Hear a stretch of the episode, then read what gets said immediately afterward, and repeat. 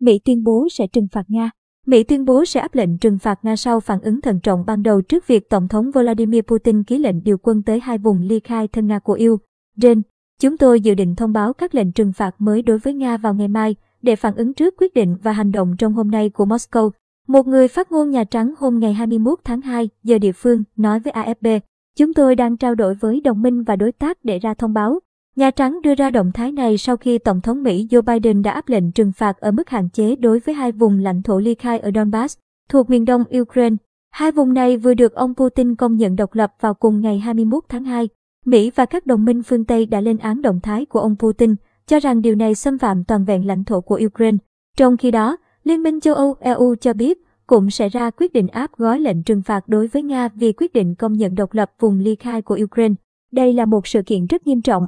Vào ngày mai hoặc ngày kia, EU sẽ ra quyết định áp gói trừng phạt hạn chế đối với những người đứng đằng sau việc này.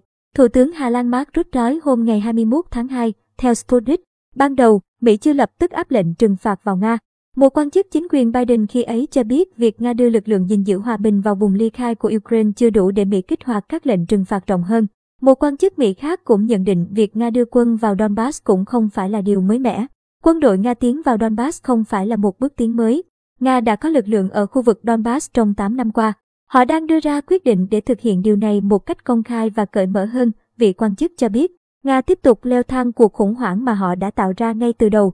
Chúng tôi sẽ tiếp tục theo đuổi ngoại giao cho đến khi xe tăng lăn bánh, nhưng không ảo tưởng về những gì có thể xảy ra tiếp theo, ông nhận định.